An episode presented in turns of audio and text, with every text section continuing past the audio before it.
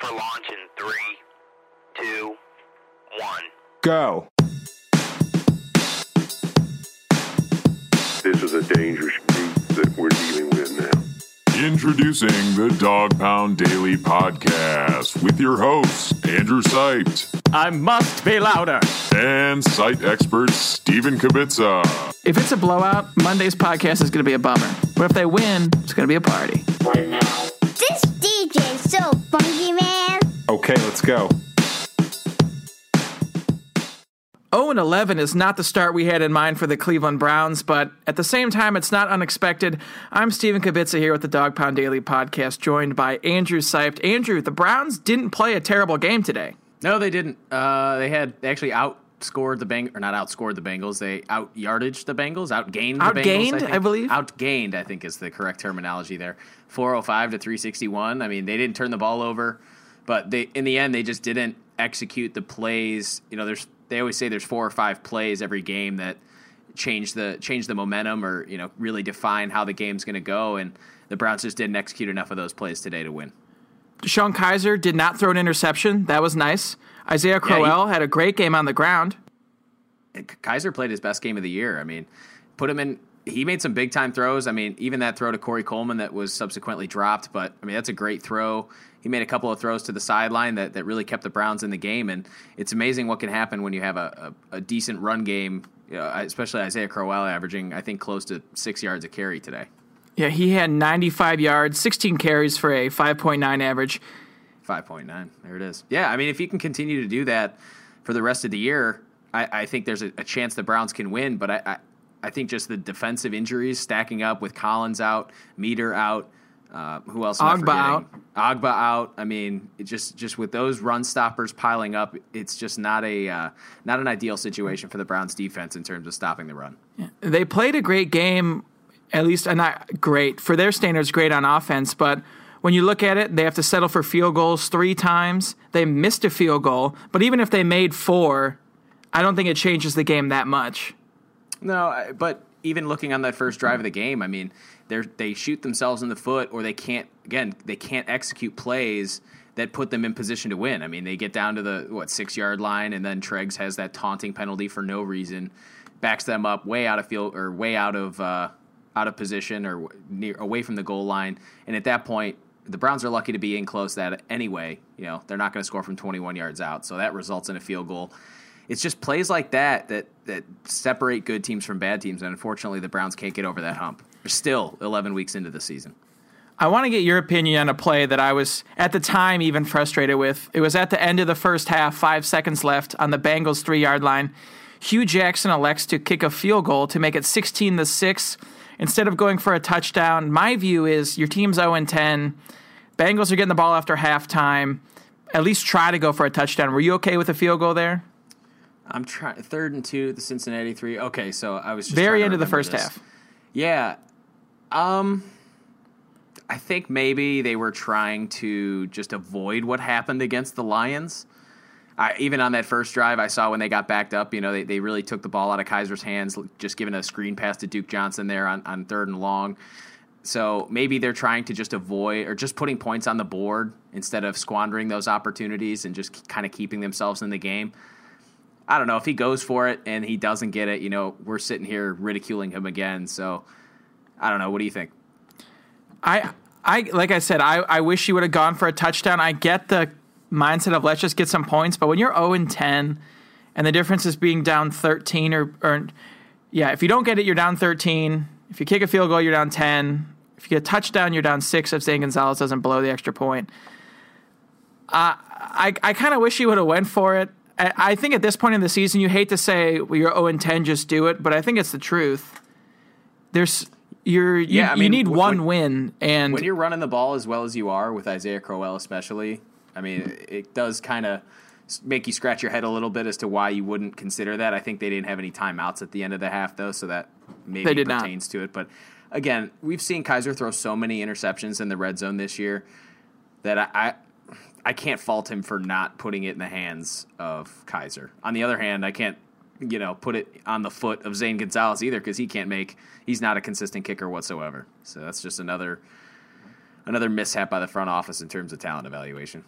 while Cody Parkey is hanging out in Miami, having a grand old time, making field goals.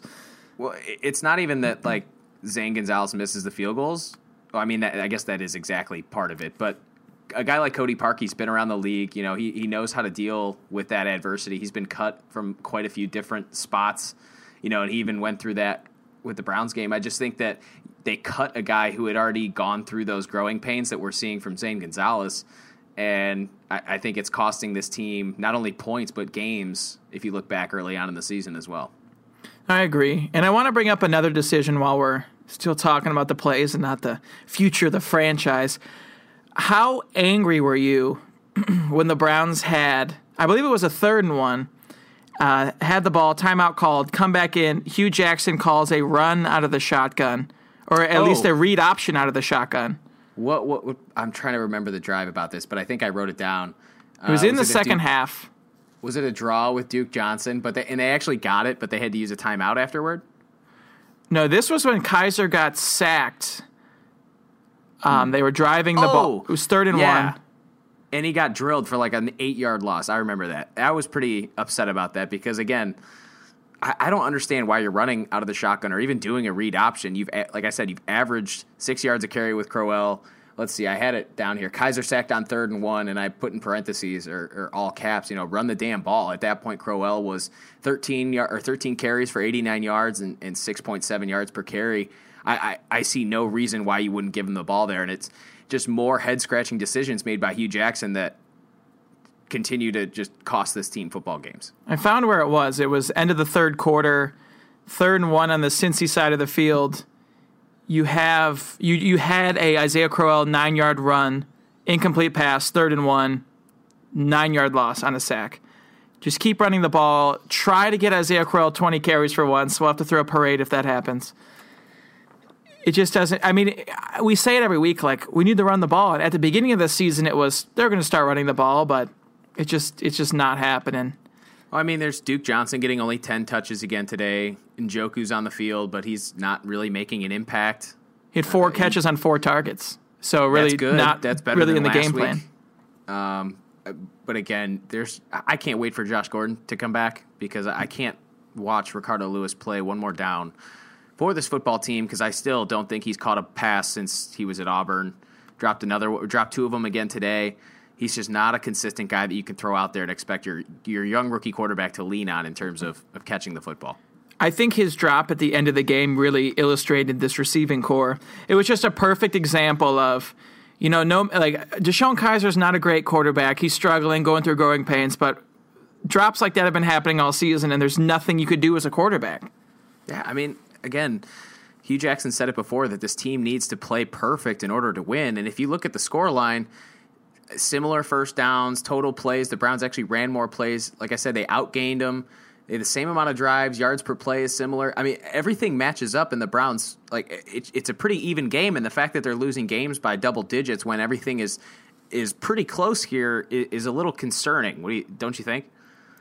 Well, that was my fear. I said it's kind of scary that the Browns could play a really good game and this and they lose by double digits. They didn't turn the ball over. If you kind of miss field goals to turnover, then maybe, but they didn't throw an interception or fumble the ball. The defense didn't play great, obviously, and they have injuries to deal with. But I mean, this was a solid game, and it wasn't even really close. Oh, they they just can't punch it in in the red zone, and I don't know if that's I, them not getting out of their own way, like I said on the first drive, or, or just the inability to create separation, or just the hesitancy of of Kizer, you know, or having the yips down there because he has thrown so many interceptions there in the past. But again, they've got to find a way to convert to touchdowns over field goals because the Bengals had no problem scoring touchdowns today, and they, they definitely leaned on the ground game with Joe Mixon having uh, well over 100 yards on, I think, 28 carries. So the Browns need to, to shore up that run game, and it's, I guess, a, a testament to how good it was early on that, you know, it wasn't something that we were focused on. That was actually one of the pleasant bright spots was the run defense. But now with with all the all the injuries, you know, it's, it's something that we have to be concerned about moving forward. I don't see much changing from this game forward with the injuries that are there. There might even be more. The only person coming back is Josh Gordon on offense. I I fear for what lies ahead in the last five games. Really, the only game that might be easy is the Week 17 game against Pittsburgh if they're resting Le'Veon Bell. Uh, Chicago's pretty uh, banged up with injuries, and that's just going to be a tough game. But if you have Josh Gordon, I mean, that's one thing that the Browns have been lacking, even since Corey Coleman has come back. The Browns have no one on the offense that you have to game plan for.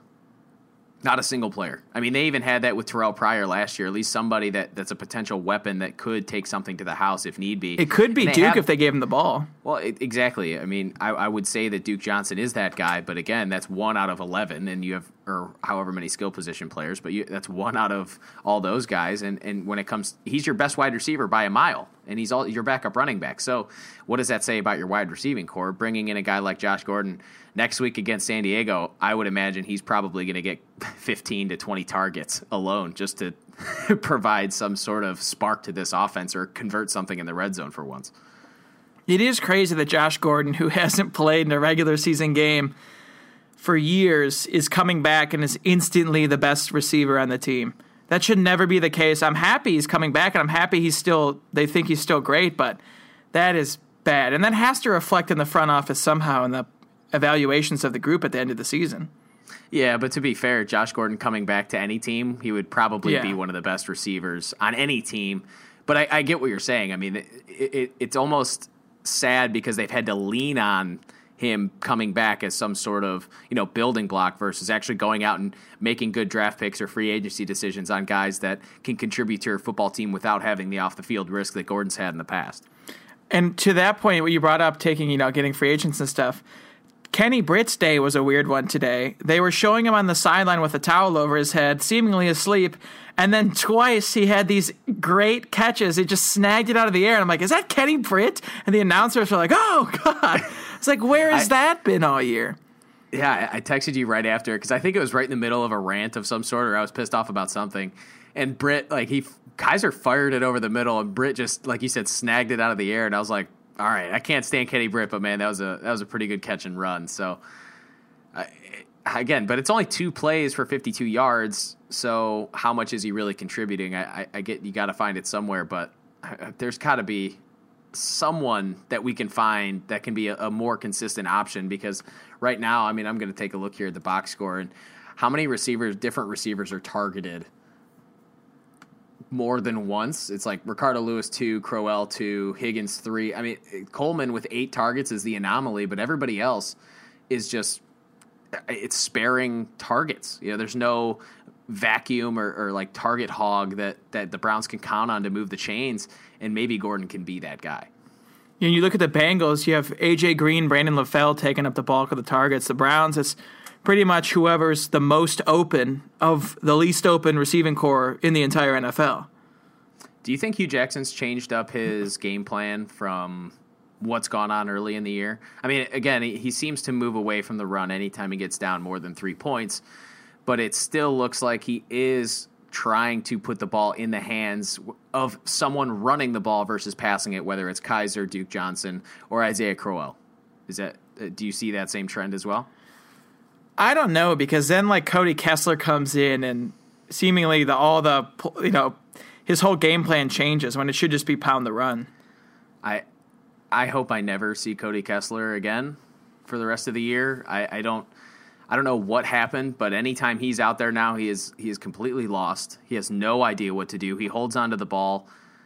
I- mean, we didn't even see this last year, and that was a He played team. well last year. Yeah. And now coming into this year, you know, there was a little bit of expectation for him. And even being the backup, you know, we saw a flash of it in whatever game that he came in and started the next week. But I- don't want to see him again. I mean, he, he gets sacked more than Kizer does, and he he's in for like five percent of the plays that Kizer is. So it's I, I just can't believe that the backup quarterbacks are that underprepared stepping in for DeShone Kizer.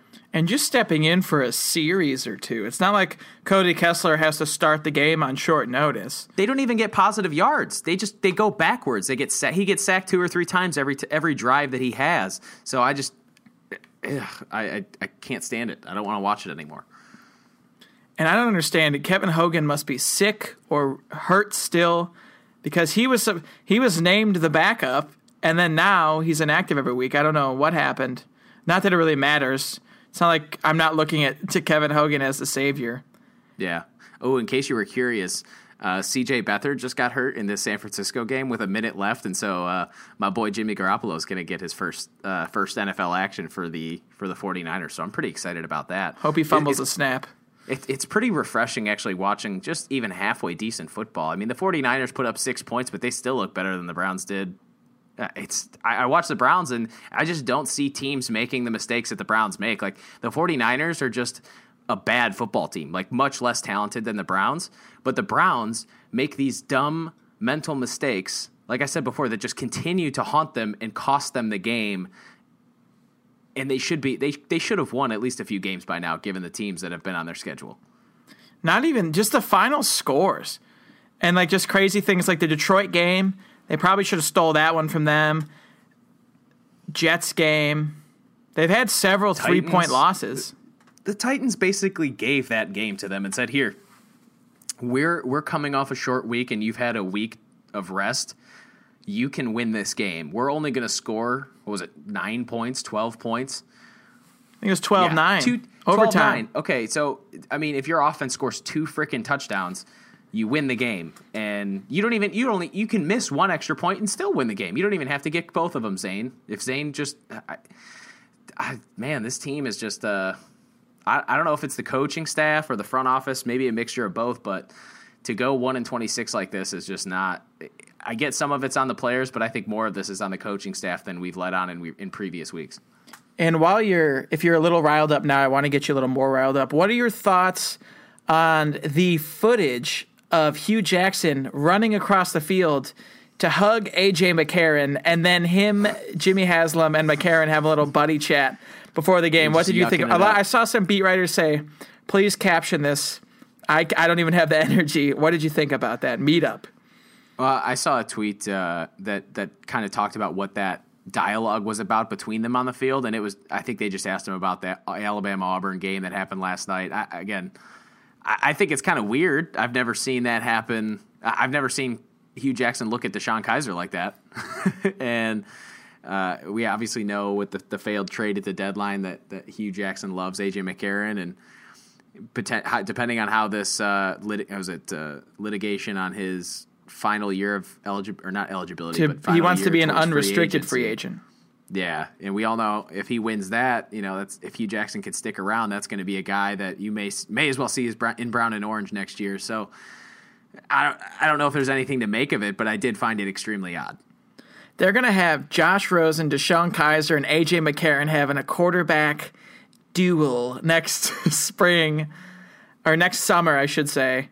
I will not be excited to think about it, but I can see that coming on the horizon. I didn't think it was a big deal. I thought I just kind of laughed because I'm like, this is such a Browns thing that these Well, pictures again- of the coach, your own coach, running across the. It's like when he goes to Cincy, it's like, hey, Hue's back. Woo, hey, coach. Like, no, this you coach the Browns now. Well, and we just got done. I I don't know if we talked about it a lot, but like Tashaun Gipson had all those comments about all the front, like the Browns are going to go in 16, we're going to hang 40 on him, yada yada yada. And then Crowell takes a picture with him and daps him up after the game, exchange jerseys, and it's like, man, that guy just talked shit to you and then beat you on the field, and now you're just to act all buddy buddy. It's like have some respect, and then your coach turns around next week and goes out and does it exactly with the other team. So it's a little frustrating, but at the same time, ooh, Jimmy Garoppolo just threw a touchdown. It's a uh, at the same time, it's very frustrating because tomorrow's press conference is going to be nothing about that interaction, or it's going to be all about that interaction instead of what happened during the game. Like I said, it's just another Browns thing, and I kind of feel bad for like DeShone Kizer. It's they tried to trade for McCarron, couldn't get him. Hue Jackson comes out earlier weeks of the season and says, "Oh, I'm sticking behind Kizer," benches him, pulls him several times, and he's looking and talking about AJ McCarron like AJ McCarron's Tom Brady. Yeah, It's like just you build up your own quarter. I'm sure I'm. They have meetings all week. They're together all week. I, I'm not saying Hue Jackson ignores Kizer all week, but just have some sense of your surroundings, especially when your team's 0 and 10. It's like really fan base is hostile. Everyone's he angry. really, he must really have hundred percent certainty that he's not getting fired. well, he you was know, out like there a- with Jimmy Haslam. Oh, exactly. I mean, you don't see Sashi Brown. You don't. It's him and Jimmy Haslam. You know, there doesn't seem to be any uh, wavering whether or not he's still like either he's completely okay with the fact that he's getting fired Or and just crazy. doesn't give a shit anymore, or he knows that his job is safe. So I, I I'm I'm glad that they're considering keeping him just for continuity's sake, but his coaching decisions have been so bad, and I think that needs to be taken into consideration at year's end if that's the route that they choose to go. the the head coaching, like how long to keep them if they're doing bad, conversation interests me because some teams it's this is our head coach. You see, I think more of this in baseball. This is our head coach. We're going to keep him for X amount of years, no matter what. But man, if you start, let's say they get one win this year. I'm going to be really optimistic, and you're two and thirty, and four and four in the preseason. That is that is nothing to build on. You can't just say those two years like, oh, those don't matter. Well, those, I don't care. Eh, Like, no matter who you are as a head coach, that's bad. Yeah, you can't recover from that. And if they go 0 16, again, that's that's a stain that doesn't wash off your coaching record or off the history books. You know, Rod Marinelli never got a job after that, and he that's still something that probably haunts him to this day because that's something that's really only been done by one team, and that was the Tampa Bay Bucks, and that was 14 games. They went zero and four, and they were an expansion team. Exactly, and the fact that, I mean, we've heard the the comparisons that this team is is not as good as the the expansion team because, but the record proves that. I mean, you can say that talent is better on this team, but maybe it's the coaching staff that's unable to get these victories, or you know, if you want to sit here and say the talent level is that much better on this team, you got to prove it to me because there's no one really popping on any sort of film that's proving me otherwise at this point. I think a difference too with that expansion team, yeah, they were getting blown out and you know they weren't as talented as this team, but they because it was an expansion draft, they had a good mix of rookie players, veteran players from around the league are like hey, and the fans were riled up. I'm sure the coaches were excited like, "Hey, this is the Cleveland Browns are back." And they got whooped in their first game back and all year, but they still managed to pick up two wins. You know, they their coaches inspired their players enough, or I don't know what happened. The veterans, you know, stood up, but it is statistically hard to go 0 and 16. A lot has to go wrong, and it just seems the players want to win. I'm not saying they don't want to win because you have a lot of you have some veterans on this team, I should say, who are there trying to. We have Jason McCourty. I'm going to make him the veteran on the team. Some veterans, you mean Joe like Thomas two. does weather Two out of reports before the game. That's the most exciting part of the game. I do like his weather reports. Yeah, that's pretty funny. Um, well, you, you touched on a good point of uh, just some of the. Uh, oh, actually, I don't know what point you touched on, but it, it reminded me of the Jabril Peppers play and the fact that, like, what what are your thoughts on the the hit itself? Because that was obviously a huge, huge turning point in the game that caused the Browns to. Oh, it was it was about you know things not going the Browns' way, and that Peppers call today again looked like one of those things that seemed to go against the Browns again, and was was truly a big turning point in the game. Uh, yeah, I calls like that. I don't know. I think that could happen to any team, but I do agree with your point. If that was like a Patriots other team, whoever they're playing playoff game, I don't know if that gets called. But when it's the Browns, it's you're assuming they did something stupid. Throw the flag. Just another example. And I, I don't like that's obviously a turning point, but I feel like a lot of people are going to say, "Oh, the Browns got screwed. They would have won the game if that call didn't happen." I don't know if they would have. No, I think it's a scape. It's like a make that the scapegoat. It's not Hughes' fault. It's not whoever's fault. It's they still would have had to drive down the field and score a touchdown. Yeah, well, that play doesn't really. It, it means a lot, but if Corey Coleman catches the ball before that, you know that that touchdown drive that the Browns had to make it a seven point game, essentially ties the game. And that I think that right there, you have the missed field goal from Zane Gonzalez. You have the the wide open, perfect throw from DeShone Kizer into the lap of Corey Coleman that he drops. Um, just kind of really took the wind out of the sails. Was that like in I the said- end zone? yeah. Oh, yeah. It was a what I thought. touchdown if he caught it. Um, but yeah, it's just again, we talked about it before. One of those things that those are the plays you got to make if you want to win. And Peppers made a great play on that ball. I, I think you were you were more on the fence that that he it should have been a legal hit, but unfortunately, the way the rules are, you know, he did hit the helmet first, even though it was uh, a pretty nice play by Peppers, probably his best play so far as a Brown. Well, that's the problem. It's in for anyone who watches football. That's what you're and that's what you're taught to do. He's catching the ball, jar it loose. But the mm-hmm. NFL's rules, if you even just barely touch the helmet at all or use your helmet, it's it's called, and according to the NFL, it's like the catch rules. According to the mm-hmm. rules, that's right. It's the NFL rules, not football rules in general. That's why it's so frustrating. It's what you know. What are you supposed? What's he supposed to do? And my thing was they called it on a defenseless receiver, and according to the rules of the call, it should have just been I don't unnecessary roughness because the defenseless receiver call made no sense because he was catching the ball. Yeah, it, it's he's not a defenseless receiver if he catches it and takes three steps. Yeah. So he was. I hol- get what you're he had the there. ball in his arms when Peppers jarred it loose. Yeah, I mean, I think if Pepper goes, Peppers goes a little bit lower, we're not talking about it. He, he may, maybe he catches the ball, maybe he doesn't, but I, I think it's a hell of a lot less controversial, you know. And we're gonna have probably a ton of people talking about, oh, that was a, a BS call by the NFL, you know, screwing the Browns. But to be honest, that's that's how it's called. And and if until you start winning, those kind of calls, like we always talk about Pittsburgh, or at least me and my dad always talk about this, and Pittsburgh always gets those Pittsburgh calls. You know, they always get things to bounce their way, and it's it, it's just one of those things that until you start winning, that's when like opportunity meets preparation. Is that's how you get luck, and the Browns just are not at that point yet. Yeah, it's frustrating. That's any sport, though. Bad baseball teams won't get the benefit of the doubt from umpires. NBA teams, if you're a bad team and you're playing the Cavs and you plow over LeBron, it's going to be a charge 99% of the time. Well, it's like how do you overcome that? And uh, again, with the Browns, they can't seem to do that. Yeah, it's when you're the worst team in the league, you can't expect anything to go to your way. You have to earn it. Yeah. So, So- looking ahead to next week, Josh Gordon's back. Who do we? Is it the Chargers? Next The week? Los Angeles Chargers at their giant boy. soccer stadium. What I'm really thankful for is that my fantasy football opponent sat Philip Rivers this week because he went off on the Dallas defense, and I don't know if uh, if Melvin Gordon had too many looks in that game, but you know, with the way the Browns' run defense looked today, it could be a heavy dose of Melvin Gordon next week against Chargers. Chargers have Keenan Allen again. They are going to, unfortunately, beat the Browns pretty bad.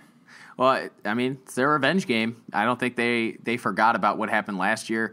Maybe having Josh Gordon back helps because I don't. I honestly don't think there's anybody in the NFL that can guard him. I really don't because he's going to go up and make that play anyway. So I'm really that's the only reason I'm tuning in next week because I really want to see how Josh Gordon comes out in his first game, not only for the Browns in three years, but for the first time ever being sober. So Yeah, he's actually like a clean individual now. I'm excited just to because he's you hate to see generational talents get messed up, and it's hey, this Yeah. guy, hey, if he and if he's here next year, then he wants to leave or whatever. That's fine. I understand the Browns stink, but it's just good to see him back doing well. I, yeah, I don't think the Browns are at any point to try and trade him. Maybe that's what happens in the offseason if he, but even if he comes out, you know, and has five, let's say five 100 yard games. That'd be amazing. I don't know however many touchdowns, two, three touchdowns, whatever. You know, what is his trade value even worth? Because Does anyone trust him? Yeah, I mean, he's gone. One, if one thing happens, he's gone for the rest of the year. I don't think you're getting anything higher than a fifth rounder for Josh Gordon, regardless of how good he is. I don't think there's a team that would be, you know, willing to go much higher than that just because of the off the field stuff. But that's where I just think the Browns need to hold on to him and you know hope that they can change his mind in the next two years, that they can turn this thing into a winner and keep him around long term. I'm just excited to see the starting wide receivers be Corey Coleman and Josh Gordon after the rotations of Kenny Britt, Hollywood Higgins, Ricardo Louis, uh, yeah. you know, Sammy Coates. Well, the thing is, it finally extends the field a little bit. The Browns really haven't had a deep threat. I, if I was a, an opposing defender, I would lead. Well, except for Corey Coleman, if I was matched up, I would not ask for any safety help on guys like Ricardo Louis, Sammy Coates. I mean, you don't need it because one, either they're not going to catch it or they're not going to.